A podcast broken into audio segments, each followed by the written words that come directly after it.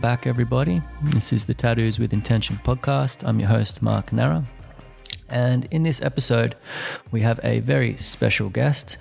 He's the first person from outside of the tattoo sphere that's going to be giving us some insight and some information in regards to the bigger circle that tattoo is a part of when you start participating in it in a very intentional way.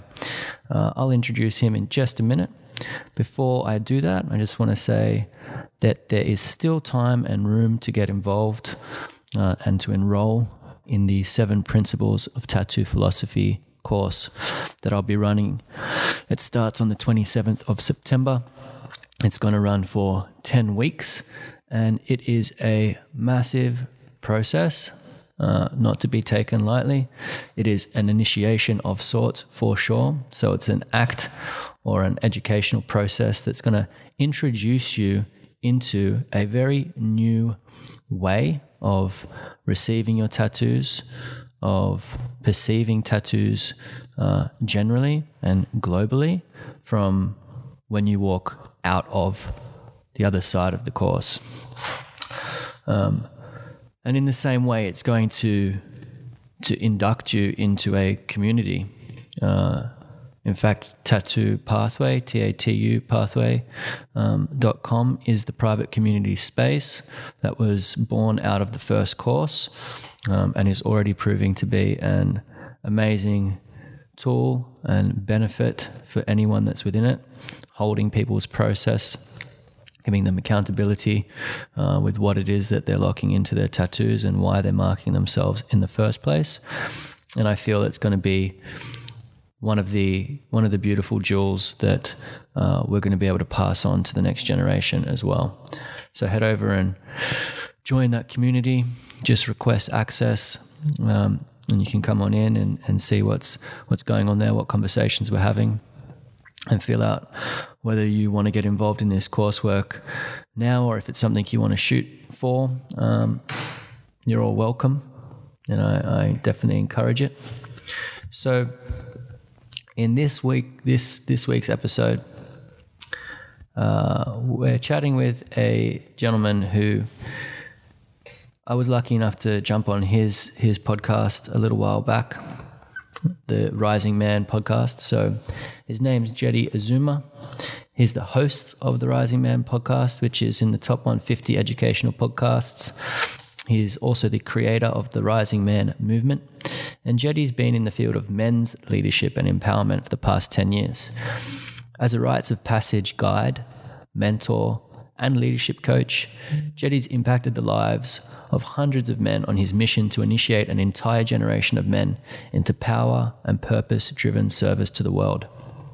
He is a founding father of the Conscious Man Brotherhood and a lead coach in the Man Cave, Unleash the Beast, and King's Court.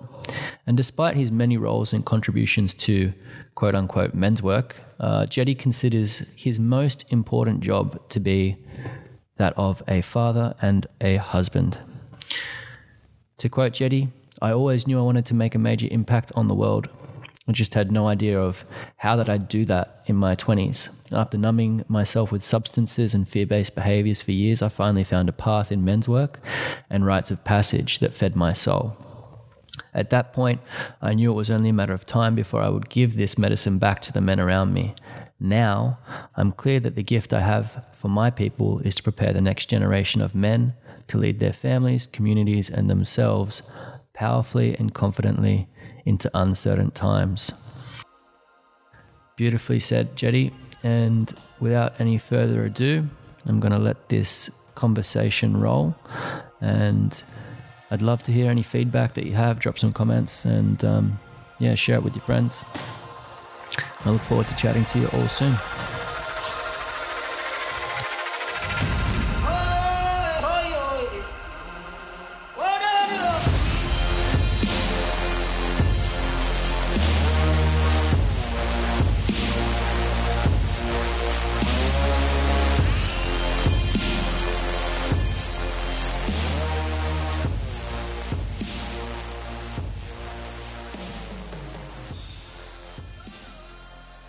So, man, I just wanted to start by saying thank you for being on.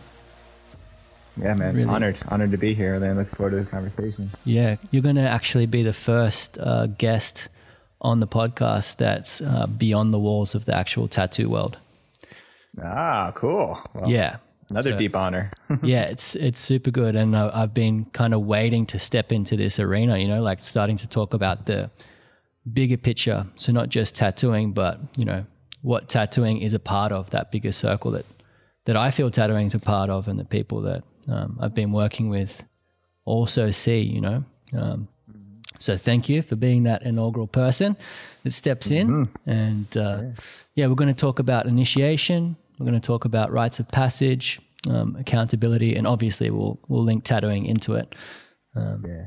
Cool. So thanks for being here, mate.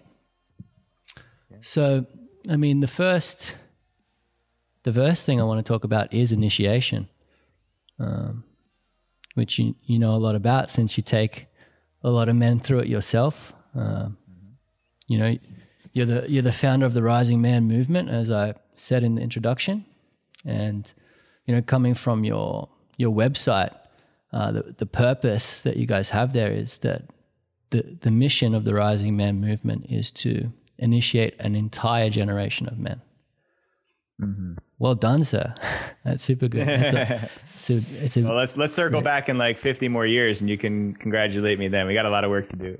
yeah, totally. I mean, but to have that motivation is just, um, you know, very honorable, you know, and you want to create a, a world in which all men are prepared to lead with integrity, uh, express themselves authentically, and serve the communities that have raised them. Um, so let's talk about that a little bit, you know, like what's your perspective on initiation in our, like in our modern world? You know, what's that entail for the men that you're working with? Yeah, I mean, it's a great question, and it's a good place to start too. Uh, purely textbook definition of initiation is admission or acceptance into a secret or private society. So it's funny they use the word secret and private, but if you take those words out, the way I look at it, it's having men who've gone through an experience, usually a challenging experience, something that uh, a gauntlet or a journey that they have to go through to demonstrate some level of worthiness or ability or readiness to accept a responsibility. And then they're inducted into this group organization society by men who've gone through the same thing. So initiation is really just an acknowledgement that you are ready to be a part of this community. And if we go back far enough into different generations, different cultures, especially traditional peoples, indigenous peoples, initiation was what they did to to identify when a boy was ready to step up and accept the responsibilities of manhood, to be a protector, to be a provider, to be whoever the community needed him to be. And so when we talk about initiation in modern times, most of us haven't experienced something like that, or we've had different versions of a similar idea that aren't quite connected to that foundation of culture that these traditional peoples have and ha- and have had for a long time. Yeah, yeah. So, you know, so so creating those opportunities is so important because when do we know that we are ready to step into manhood? Is it when I start growing hair on my face? Is it when I have sex for the first time? All these questions that we have about what does it mean to be a man are not answered because of the absence of initiation in our culture. For most of us, obviously not everybody. Yeah, totally. Or like uh, to to bring up the conversation we had when I was on on your podcast. You know, I said my initiation into manhood was was becoming a father, right? And I kind of stumbled into that. I did. I wasn't aware that it was going to be so initiatory. You know, and I loved that you pulled out those different types of initiation where there's like natural, sort of like built-in initiations that happen. You know, like uh, I think you said, like moving out of home and supporting yourself for the first time, and then obviously becoming a father or like having sex for the first time. But then there's like more planned uh, pathways of initiation, which is the type of thing you're curating for men at the moment.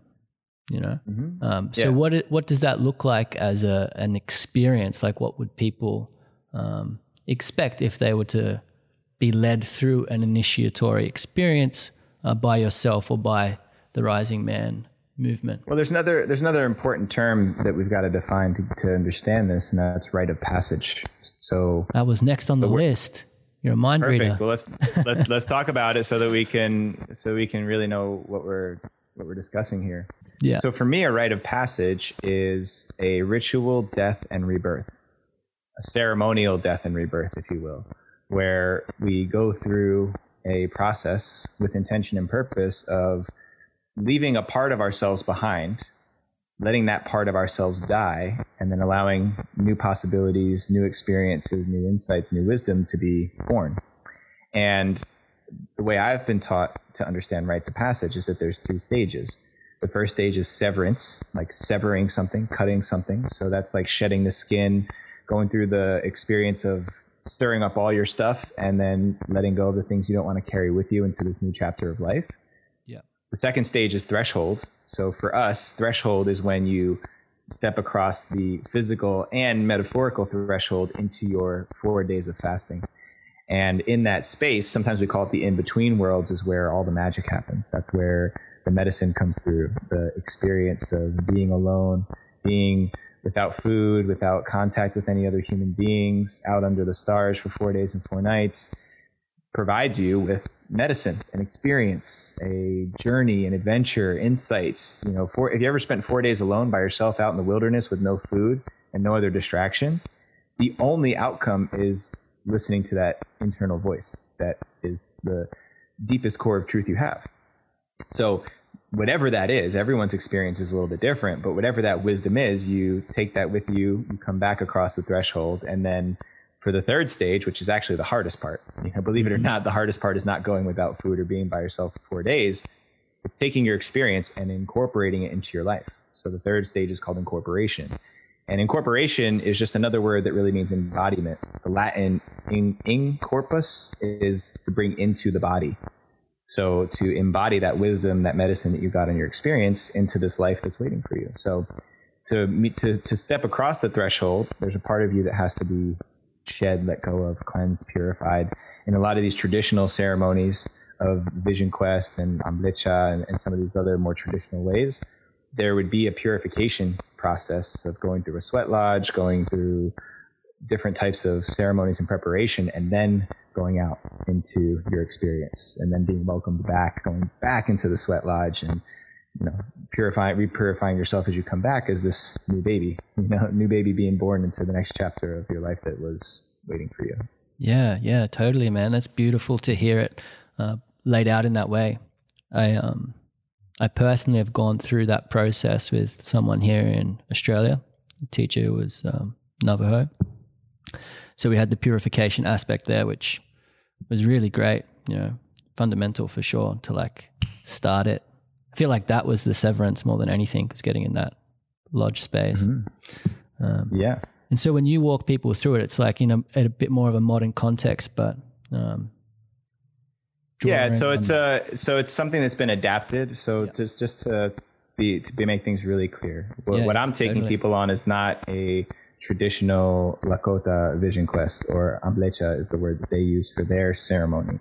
It's something that was taught by my teachers in a community called Condor Clan here in Southern California that learned from another school of teachers called the School of Lost Borders, who was given the blessing of doing this work from a Lakota elder.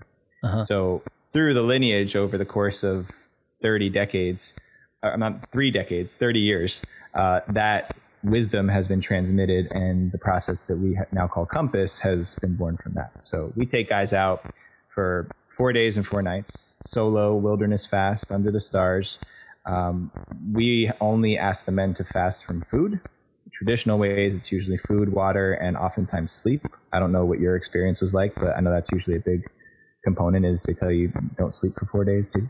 Yeah, we had we had food and water fast. Um, sleep was allowed, but uh, you know it was encouraged to sort of like push that boundary as well. Push the edge. Yeah. For sure. Yeah, yeah. Mm-hmm. Yeah, awesome, man. That's amazing. And I think it's beautiful to see an evolution an evolution in these traditional rites of passage, you know, because we're in a new world, right? Like the world's changed, we're changed people, we have changed challenges. Everything's different. So I think that adaptability is a really important piece um, in our modern times, you know, for for modern men, right? Yeah, I, I think you know the whole idea. I wasn't I wasn't back there in more ancient times, so I haven't been able to talk to the ancestors that way. But maybe you were. From what I from what I can, yeah, maybe I was. Who knows? But what I can gather from it is that the at the core of it, the purpose of this was to prepare a boy for the life of a man. Uh, and, and, in order to do that, they had to put him through a challenge and, and remind him that life is life isn't is unforgiving. The world is unforgiving. It's it's harsh at times. Nature can be really violent, and in order to be able to protect a family, a village, a community, it required that a man was capable of protecting and and knowing what his limits were. So the most important piece of it, in my perspective, is bringing a man to his edge, to his limits, to the to the point where he feels like he's on the brink or cusp of death, and to find his way back from that. Yeah, totally, mm-hmm. totally, and and that's that's really important too. It's like the, I think the first stage that you're talking about, where it's the separation, you know, or the the severing of something obviously has a lot of relation to uh, tattooing itself, mm-hmm. which is why that's always been a, a an act that's been linked to initiatory experiences and rites of passage as well. Um, but if we link those to like the initiation and the rites of passage and those stages, um, like why are they doing that? You know, like why are they participating? Why are they beginning this process? Uh, and and I think the the third aspect that's super important is um, for the community, right? And you talk about that a lot in your work too. It's it's so you can serve the community. You know, ultimately serving and understanding yourself first and foremost, so you can serve that community, the the kind of larger picture. Yeah, and there's and there's a lot of people and organizations out there that offer wilderness fasting, that offer different rites of passage and initiatory experiences the the what I got from my teachers, uh, and I'll, I'll, shout them out right now: Kent Pierce, uh, Sean Berry, two two men who have been anchors and cornerstones in my life. And what they got from their teachers is the importance of incorporation. That the whole idea, the reason that this model works and has worked for millennia for humans, is that the boys would go out, they would go through an ordeal, and they would return with a gift, with clarity on who they were and how to be a contributing member of their community, and then the community would witness them in their gift, would give them a new name, would identify their specific role and contribution to the community, and then hold him accountable to that because they all knew they watched him grow up. And now, if you flash forward to our current modern existence, we don't have communities that raise children together. We don't have a village that's capable of watching and nurturing a boy into manhood with these traditional ways and then continuous incorporation support. So we make sure that that's embedded in the culture of what we're creating with Rising Man and with Compass, that initiated men come back to support the guys who are coming across. Because we all know the challenge of bringing a big gift and big medicine back into a world that doesn't know how to receive an initiated man. So that is that's really an essential core piece of what we do here is that if there's no community to give your gift to, then there's no utility to the gift. Yeah, totally. Totally. It's like you need to you need to come back to a community, like you said, that that knows how to receive it.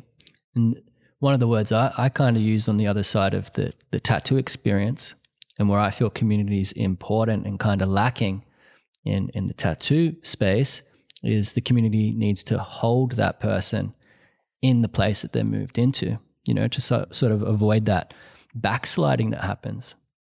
Mm. You know, like there's so many experiences, like you said, there's other um, fast nature fasting experiences, or there's a lot of times you can get tattooed and you might see the process that you're going through, who you were and, and who you're moving into.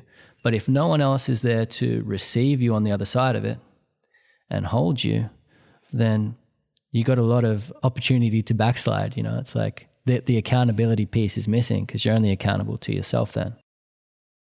Right, right. And I mean, this, this opens up a much greater dialogue around culture, this modern culture, and mm. how, uh, you know, depending on who you talk to, a lot of people believe that there's a very deliberate, systematic process that they've done to make us forget who we are, where we come from, to, I mean, institutionalize racism and genocide, all of the stuff that has literally washed culture out in, in just a few generations, even. I mean, we talk about the Western world. My, my ancestry comes from Japan and from Italy, and I don't speak either of those languages.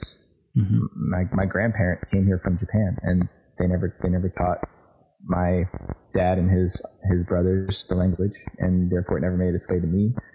We eat some of the traditional foods, but aside from that, man, there's a, a lot of tradition and legacy that got lost, and that's just the that's the story of the migrant immigrant families that came from another place to live in the modern world, chasing the American or the Western dream of an easier, more safe, more secure life. But I don't think they, at least I, I don't know, but I don't think that they recognize the cost that they were paying for that. Oh, completely. I don't think they they could see it, you know, because there's like there's that one one angle where it's like chasing the dream has caused a lot of the movement and the sort of degradation of culture, but it was also like the the running from like the nightmare for some people too, right? Like my grandparents came over from Slovenia in uh, '58, and they didn't teach Yugoslavian to like my father or my auntie or anything either, you know, mm-hmm. because of like the the horrific things that were happening back where they were. They were just like wanting to start something fresh, you know. So the culture right. disappeared in in that way as well. Um, but I and think that's important to mention too. You know that I, I definitely don't know what all of our ancestors were, were doing, but I'm sure they were doing it because they wanted the best for their kids and the best future for their totally you know, for me, for you, for the future generations. That I'm sure they were always operating off of what they thought was best at the time. Yeah, yeah. Nobody could have foreseen this this outcome happening. Yeah, yeah. And then I think like we have those two angles on the current um, situation too, right? It's like we're lacking all of these um, bits of culture and these traditions, but then there's that opportunity for like a, a, a new one, you know, like this real sort of like unified space where um, something's going to be born from it. Mm-hmm. You know, like there's going to be that new uh, minimal um, acceptable standard of like what it is to to be an initiated uh, man or woman in this new world. You know, ultimately that's what we're working towards. Yeah, and I think it's infinitely more complex because, as far as we know, I don't think there's ever been this many humans on the planet, and so it's you know we're we're literally living on the cutting edge of a, a massive social experiment. What does it look like when there's eight billion humans with all these different belief systems, different colors, shapes, sizes, values, opportunities, all of those things to try to find any degree of universality to me is a pipe dream. And in fact, I think that's it, it creates more division than anything else. Is people getting so attached to what's true and what they believe because that's what makes them feel safe that it creates all these other problems. It's the reason why we have war and conflict and political bullshit. yeah, yeah, yeah. Totally. Because we we all want to everybody to believe what we believe, and and there's no way to do that with that many people on the planet. Yeah, except accepting accepting right. difference you know? I mean yeah. you, you you're saying that it's a, a pipe dream.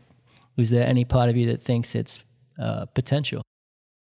Well uh, you know that that that to me is if we keep doing it the way we've been doing it. Yeah. You know cool. I, I would have i would have given up a long time ago. And i almost did. You know that's kind of what set me off on the path of men's work was when I finally started seeing the real nature of the world when I was in my early 20s and in my college years and starting to ask more questions. I studied social justice as a minor when I was in school. Mm-hmm. And I just, I saw some really dark and painful things. Traveled to some third world countries and saw how other people were living on this planet without me even knowing, uh, you know, in my, uh, how privileged I was to be, to be growing up in middle class and, you know, playing a bunch of sports and going to private schools and all that stuff so uh, that's that's where I really started to sink into the hole because I saw all this darkness, and I was in my early 20s. Don't have, didn't have any of the tools or resources that I do now, and I just felt like it was a bigger problem than I could handle. So I numbed myself with weed, tobacco, hanging out and having a good time. things. Yeah, you know what I used to call radical idealism, thinking that you know, peace and love were just going to reign free and everybody was going to flip a switch and it was all just going to change overnight. And that continued not to happen, and I felt more and more pain until I decided to that numbing myself from the pain wasn't working for me anymore, and I needed to go lean into it. And so, uh, so yeah, without going into that story too much, what I currently believe is that we do need to change. We need to change our approach. It starts with what you just said about radically accepting other people's truth, but also being able to expect acceptance from other people when we share our truths and have respectful dialogues and discourse about our belief systems and come to mutual agreements to solve problems. I mean, we literally have all the technology in the world to solve every problem. We can we can we can resolve and even still reverse some of the global warming issues. We can clear all the plastic out of the ocean. We can make a world where women feel safe and men feel free to express themselves, but we're spending too much time arguing over who the next fucking president's going to be. Yeah, totally. Totally. I mean, what would you say would be a you know, a tangible tool someone could take away and implement in their daily life around uh, struggling to accept opinions of others. Because there are there are a lot of people that are just quite righteous at the moment. Yeah, righteousness is, is poison, in my opinion. And I've been a righteous man before with my own family. I remember when I first became woke, quote unquote. Yeah, yeah. And I went back home and I told my mom and my dad all these things that they didn't know and how why I knew better. And uh, I was not very humble at the time. And you know, really the the one of the tools, I guess, or things that I needed to lean more into was curiosity, e- expecting that there are things that I don't know, and being willing to have my truth change. Because I don't believe the same things now that I did when I was like five years old. I have completely new beliefs about the world. Some things continue to pass the smell test over the years, you know, and, I, and I'm open to those things changing at some point too. So I think it's more a matter of being certain in what's true to me in this moment, but also having a curiosity and respect for what other people may present to me. Yeah. So any, I, I'm, I'm willing to have a conversation with anybody and willing to hear you out. And you can tell me anything. You can tell me that you're a white supremacist pedophile, and, and, and I'll say, okay, well, tell me why you think that that's a, a useful co- contribution to society. And you know, by the end of it, there may be something that makes me think differently. You know, that's a very extreme example to give, but yeah, yeah, yeah. That that level of okay, I'll hear you out, and and I won't judge you for it because who who am I to say that my truth is better than yours? As long as you're willing to offer me the same uh, kindness. Yeah, same, you know, curiosity and respect. I think that's a good one. Good combination there. That's nice. Mm-hmm. Cool. So, like, uh, for yourself, you know, to lean into that other story, like what have been some of the initiatory experiences that have led you to walk this path, you know, from that 20 year old that was, you know, unaware and, and privileged and sort of traveled the world and started to numb out. What happened on your path? Were there any major points? Yeah, well, if I'm if I'm reverting back to the definition of initiation that I gave, some of them that stand out were the first time that I sat in a sweat lodge when I was mm. 23 uh, was visiting the, the Navajo reservation. They, they call themselves Diné, so the Diné, Diné, Reservation out there in New Mexico. Uh, that was one of them for me. The first time I sat in a men's circle feels like an initiation because, especially the one that I sat in, was guys that were twice my age when I was 25 years old. So that felt like an initiation. And then there's been a couple of men's retreats and workshops I've gone through that really felt like initiatory experiences where there were guys who'd been through it on the other side who were, you know, calling me and the other men into that space and welcoming us and celebrating. There's a there's that element to it that, that really feels like it. Although, and then also, you know, getting married and becoming a married man mm. and becoming a father, like you mentioned. You know, fatherhood is like a private club, you know, totally. and and you get in there, it's it's uh, you know, you find out that there's a lot that other men, other fathers can relate to just because they're they have that experience. Yeah, yeah. I mean, I'm interested in that little part of the passage there. You know, early twenties, where where because I was in the same I was in the same boat. I was like, uh, you know, starting to numb myself to the world you know, and then went into like sort of a woke phase as well, right? But there's this little point that I think is important to focus in on. And, and I know a lot of people that would be listening to this can find themselves in this place. It's like, how do you move from that part of, of the story where you you are you're aware of things, but you're numbing out, and then getting into something like your first sweat lodge because they're worlds apart. There's like there's like a flick that has to switch there where you go like I don't want to do that anymore, and I want something that's going to give me more, you know. Mm. And all of a sudden, these things that are almost misunderstood start to appeal to you, right? hmm Yeah, that's an interesting question. I think I think a huge part of it is just divine timing. Yeah. Uh, I, I didn't go out looking for a sweat lodge. It was I was out there. Um, I was on the reservation for three months. I was finishing a, an internship as a physio because that's what I was studying at the time at the hospital on the reservation. And I've always been involved in volunteering and community stuff since I was a kid. So while I was out there, I volunteered at the Boys and Girls Club, and just relationships that I made with people who saw me and liked who I was, invited me to different things. And one of those guys said, "Hey, there's a there's a sweat lodge happening this week, and it's for men. Would you like to come?" And I said, "Sure, that sounds incredible." Especially when someone you know, when told me what it was about, a little bit more of the the purpose behind it and what we're doing in there. So part of it is just divine timing, following your footsteps. You know, I, that's why I ended up on the reservation in the first place. I had just come out of a really, really painful end to a relationship. Mhm. I, I, I was in that stage of my life. I would really get fully invested and attached to the girls that I was dating, and it was a really painful separation for me. Uh, not a lot of closure, and I just wanted to get away. I just wanted to get far away.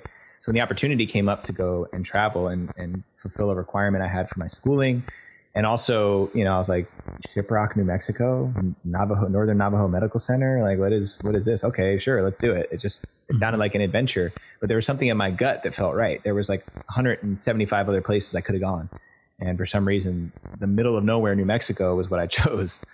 And even just the drive, because I drove. I know I know you're from uh, from Australia, but I drove from essentially the East Coast to the Southwest, which was like almost a 2,500 mile journey by Wow. myself, and I, I'd never been, you know, further than a couple hundred miles away from from where I lived at that at that point in time in the states. So I, I drove all the way across the country. That that felt like a rite of passage in itself because it was very emotional. There's a lot of like you know tears that came up while I was on the road and Totally. Yeah, yeah. all kinds of stuff. Yeah, pilgrimage.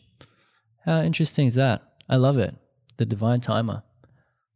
First lodge I got in was this, a similar thing. I was like other side of the world in Mexico and there for tattooing. Hmm. And someone extended an invitation to get into a sweat lodge. And I was like, what's that? Like, it's like a sauna, but we pray. And I was like, okay.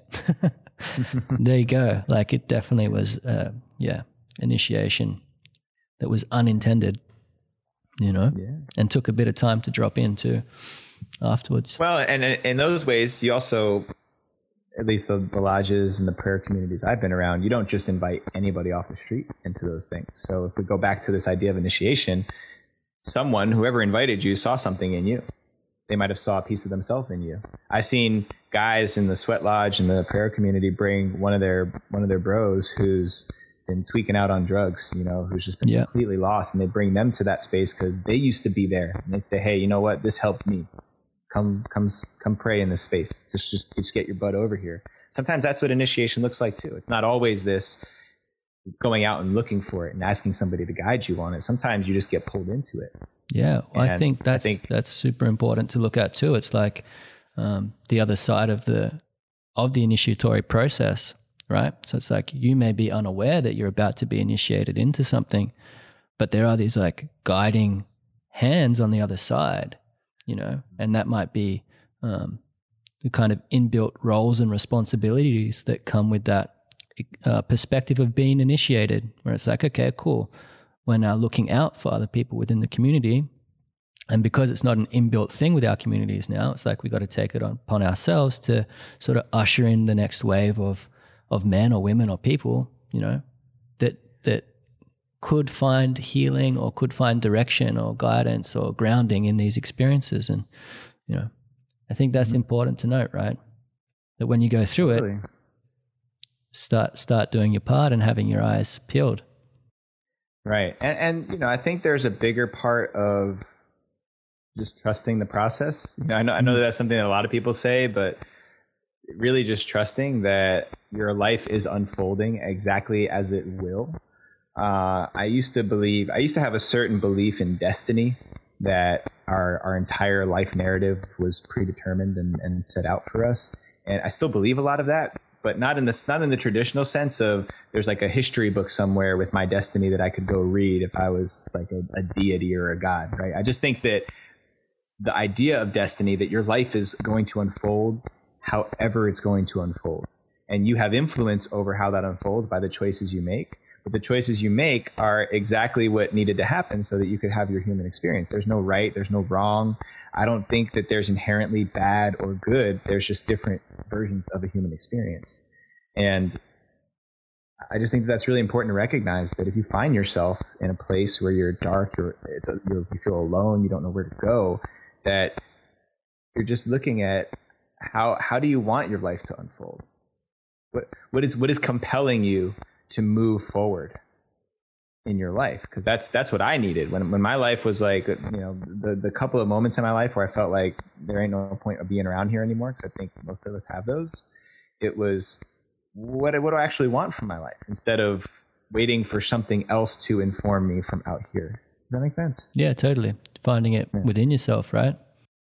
Yeah, which is not easy. That's why community is so useful. That's why men's circles are so useful because you don't feel so crazy when you look around and see a bunch of people nodding their head when you say, I don't want to be here. I don't know what my life's about. I really, really hurt from things that happened in my past and I don't know what to do with them. And a bunch of guys are saying, Yep, me too, bro. That's okay. like, oh, yeah. Yeah. Normalization yeah. of it. It brings that acceptance piece back in. Sure. Super important. Mm-hmm. Cool. So I wanted to, uh, like, I wanted to loop around and get to your actual tattoos. Um, yeah we talked a little bit about it on your podcast. You know, we talked mm-hmm. a bit about your first one.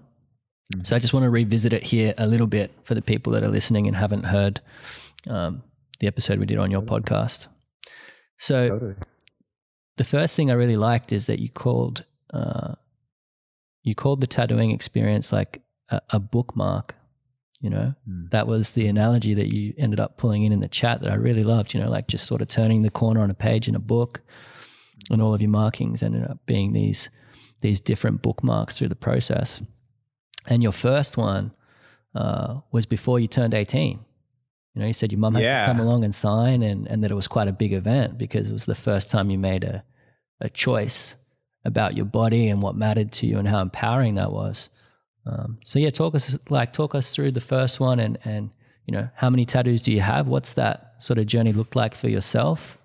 Um, and and yeah. Yeah uh, well let's see. Just to give you a, a, number off the top of my head i've got one two three four five. Five. I got five right now. Mm-hmm. um, that first tattoo i got yeah i was 17 years old. It was on my 17th birthday. Uh, I, I, yeah i'll never forget it because I I needed my mom to go and sign off. That's how it was in New Jersey, the state where I grew up and got my tattoo and my dad wasn't about it, but my mom had a had a few tattoos, so she was, you know, she was supportive of it. She actually got a tattoo right after I did. Oh, that's cool. like that's cool. It was really cool. Yeah, I mean, she's got, I mean, she's got like four times as many tattoos as I do. Um, so, it like you said, it was that choice, and I feel like it was an initiation for me, not just into being a tattooed person, but an initiation into the beginning of my adulthood. Because I definitely wasn't an adult after that. It didn't make me this suddenly this mature man but it ushered me into the space of oh now i make decisions for myself. And mm-hmm. sometimes i make decisions that people won't agree with. And now i've got something that i wear on my body that reminds me of that. So that i, I thought what's what's the phrase that you use? Because bookmarking is how i think about it. You had a word for it too. Yeah i i used the uh the term of like a link in a chain you know? Like right. a chain of memory. Yeah. Yeah it's very yeah. similar so, similar yeah exactly. The same same concept uh, I can remember exactly where I was. I remember the guy who did my tattoo. I remember what it smelled like. You know, it's like um, I wouldn't call it a trauma, but it's like other traumatic things that happen in life where you can just so vividly remember it because it makes an imprint on your brain. It just reminds me so clearly of that moment. So I can also remember what the way my perspective on the world at that time. I remember I was dating my girlfriend that I thought I was going to marry at the age of 17, right? Yeah. And I remember she went and got a tattoo there like a couple weeks later too. So uh, it brings back all these memories of that time in my life and the way I thought life was going to go and what I thought life was even about. So different than where I am now. And that was 18, not 18, three, 15 years ago. Yeah. How good is that, man? Like when you can see how far you've come because you have those reference points, you know? Yeah. Yeah. And, and, and same for all my other tattoos. You know, I remember, I remember where, where I got it done. I remember what the studio looks like, even though you go in there, you spend, you know, a couple hours, sometimes a half a day. And that's the only time I've ever been in those places my whole life. But I can remember the what the building looked like. And I'm not the kind of person that takes in all details of things. That's not my Yeah. imprinting or my way Yeah. of making memories. But I can. I can remember the smell. I can remember what it looks like. I can remember what the person who did it looked like and what they were wearing. So it's it's an inter- interesting mechanism of creating strong memories and you know like bookmarks, planting down flags in our in our history. Yeah, I mean, when I hear you talking about like how significant the imprints are, it's like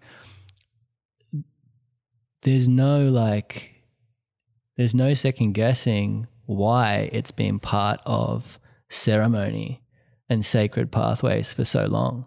You know, Absolutely. like I- I'd love to hear a little bit about the um, ceremony that you are approaching. You said this the Sundance last time we spoke was coming up and it got cancelled, um, but you're moving towards something that's similar in nature.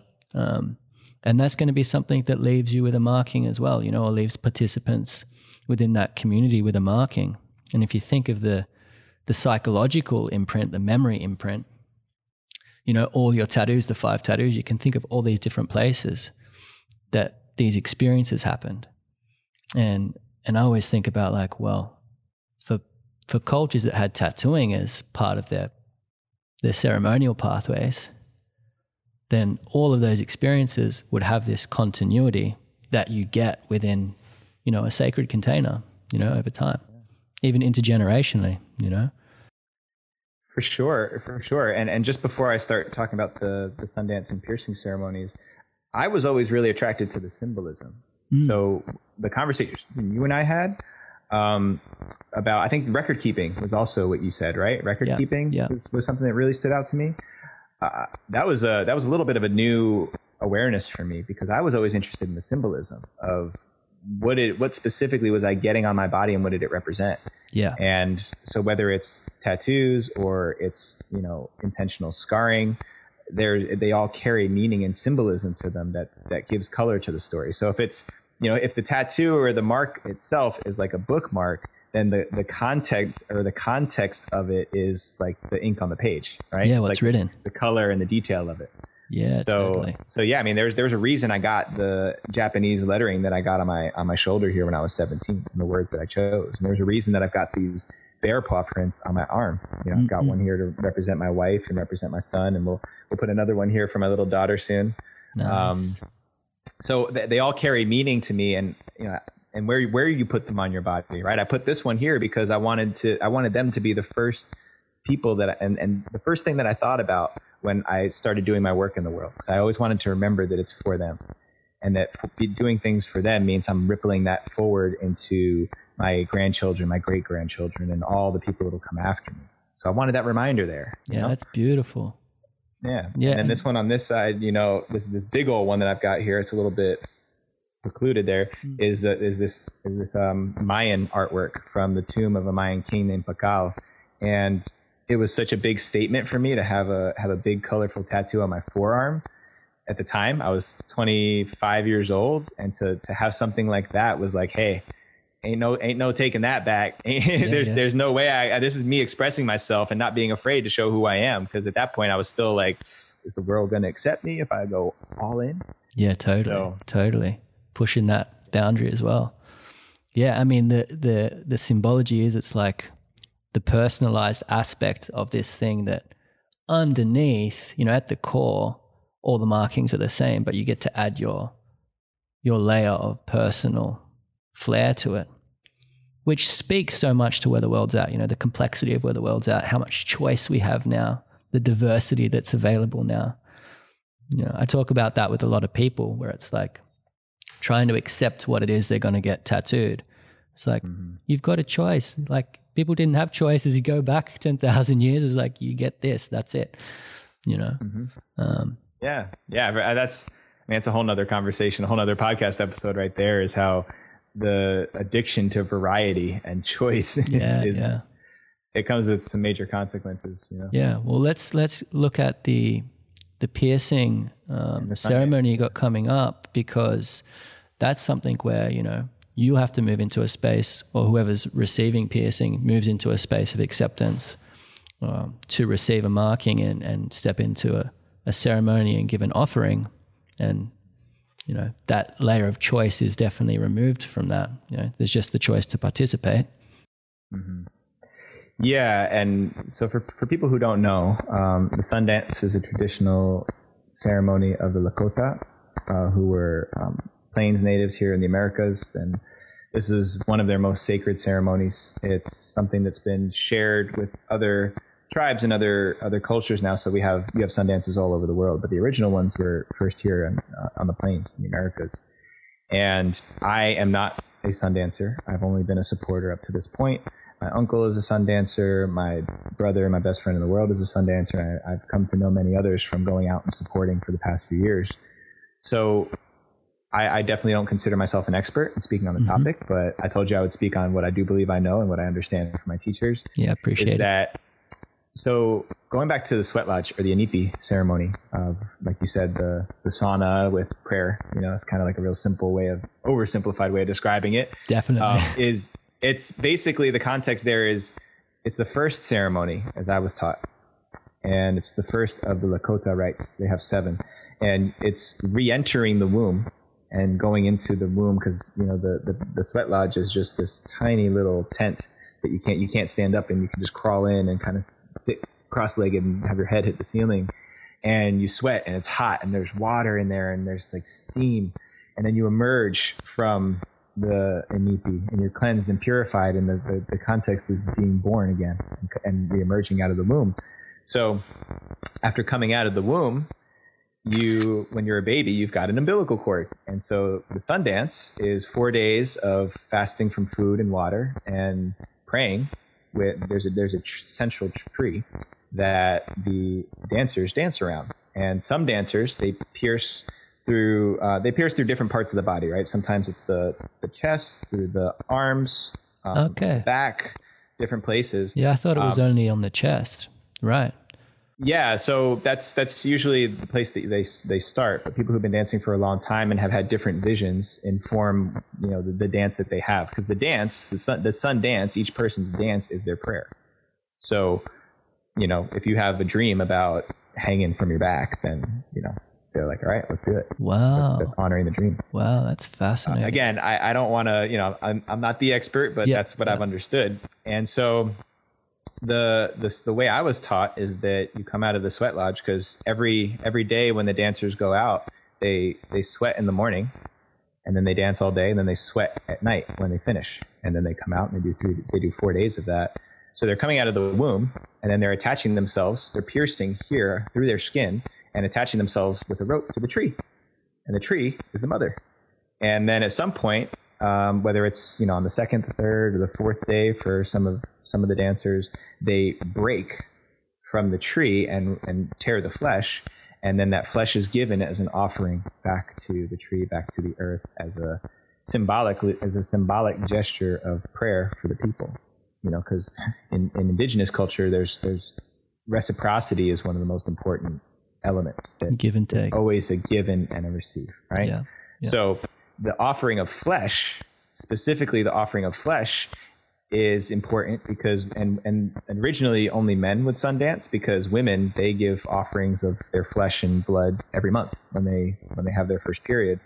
Men don't have that, so this was our way of of giving flesh back to the earth. And the way I was taught is that flesh is really the only thing that we have to give. Everything else is something that's borrowed. Like if you give somebody a bottle of water, that's water that you're borrowing from the planet and, and ah. you're passing it along, but it's not really yours. So the only thing we, that we really, and even our bodies are not technically our own, we're of the earth, but we can choose to give our flesh back to the earth and make that flesh offering.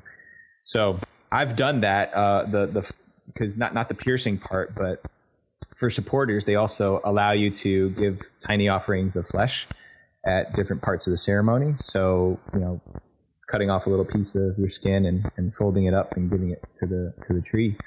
It's really powerful, man. Oh. That whole teaching about having something to give back and the only thing that we actually have to give back, it put a lot in perspective for me about life and about the world and about what I do. Totally. You know, I hadn't heard those parts of the story before, of the teaching mm-hmm. before about, mm-hmm. you know, flesh being the only thing we have and um, that everything else is borrowed. And I think that is just super insightful. Yeah. Super. Yeah. And even that our bodies are borrowed, you know, we get to inhabit them. And, and if, and cause if here's the thing, the beautiful thing about traditional wisdom that I love is if you really embody and embrace that, and that's something that's been handed down from one grandfather to grandson to the next grandson to the next grandson, you've got that appreciation that your life is really not your, yours your body and your life is really not yours. It's all borrowed. And would would you treat your body the way that you treat your body if it wasn't really yours? You know, if you, if your friend lets you borrow one of their most precious items, you know, do you manhandle it and and knock it around and stuff it under your bed? You know, no. You know, we, I think it's because we think we own our bodies, we feel entitled to treat them however we want. Hmm. But looking at them as as a gift. Like it's it's it's not like you bought a car; it's you leased it. You got to give it back someday. So you got to take good care of it. You got to keep it clean. You got to put good fuel in it and not not run it to the core. Uh, yeah, totally. that's made a huge impact on my life. Totally. I mean, I think about when you're saying like, would you would you treat your body the way you do if you knew it was borrowed, right, from a friend? And it's like, well, a boy might. You know, looping back sure. to our, the start of this, a boy might, but a man wouldn't you know, especially once he sees all of the people on the other side that are, are holding themselves and, and, you know, caring for themselves in that way, caring for the planet and have that view. But you have to be initiated into it. You know, totally, that's man. the thing. You have to be guided into that perspective. Uh, so yeah, what a you have to have access to that wisdom too. You know, that's that's the other thing is, and that's why I think it's so important. You know, I was just doing a podcast the other day, and we were talking about uh, cultural appropriation versus mm. the cultural appreciation. And you know, I, am not native blood. I'm not native born, uh, at least not in the in the way that most people understand. And the the key to all understanding all this is that we are all of one common ancestor, and that all of these medicines and teachings and practices were designed to help us remember that, to remember everything we just talked about, that we're a part of this planet, that we're not separate, that we don't have special rights and privileges because we're humans that all life is sacred. And when when we all look at life through that perspective and we all we, we believe it and live it and teach it, then all the other problems go away, man. We don't throw you don't you don't throw your plastic bottle in the ocean after that. You know, that's your that's your home. Oh, relative. Man, man, that I think that is a beautiful uh, insight to finish on. Mm. Thank you for sharing that. I think we reached a really nice point there for people to to sit and brew and contemplate whatever they're doing after they listen to this chat. So thank you so much for going there with me and with everyone. Um, mm. Just quickly, you know, a few minutes before we wrap up, so you can get to your next appointment. Do you want to just like fill people in on uh, where to find you, what offerings you have available and coming up. You know, how can someone action stepping into these things we're talking about right now if they need to? What's there available to them on your end? Thank you, man. And really appreciate you having me on here. I really enjoyed this conversation and just your energy and your vibe, what you're doing. Um, for me, I, I, always say go go check out risingman.org. Uh, the Rising Man is the movement the, that I've started that is gathering momentum. It's, it's worldwide. We've got a huge presence in Australia and the U.S. and many other countries. So check out what we're doing there. Check out the podcast, the Rising Man podcast. You can go to my personal Instagram at Jeddy Azuma or the at Rising Man Movement for the Rising Man Instagram, and that should lead you to just about whatever you want to find. But I also say send me some direct messages because I love talking to people, having real conversations. Um, I'm an accessible dude. I, am not, you know, I'm not somewhere out in space that you can't reach. I, I love hearing from people, so hit me up. Yeah, beautiful. Thanks, mate. appreciate that. And yeah, I highly recommend everyone check it out. Um, I know a couple of men here that you've been working with, or we've both been working with. You know, so it's cool seeing the the different layers of that work sort of cross over. It's been great, and um, yeah, man, I'm I'm keen to have some more chats down the line. So we'll just stay in touch with each other, and I wish you all the best with the the piercing ceremony coming up. Thank you, bro. Yeah, I love. We'll, we'll put a bookmark in this episode and pick it up next time. And yeah. Cool. If I could just say one more thing for everybody please. who's listening, please, please support this brother. You know, I've, I've been doing the podcast game for two and a half years, and to it's truly a labor of love to capture these conversations and make them available for other people. You know, this is something that you do because you love it, because you really care, and you want people to have new perspectives. So if you're listening, support this man, spread the word, tell 20 of your friends about this episode and what he's doing here and anything you can do to get behind him, do it because that's what allows us to keep doing what we do. Thanks, brother. Appreciate that.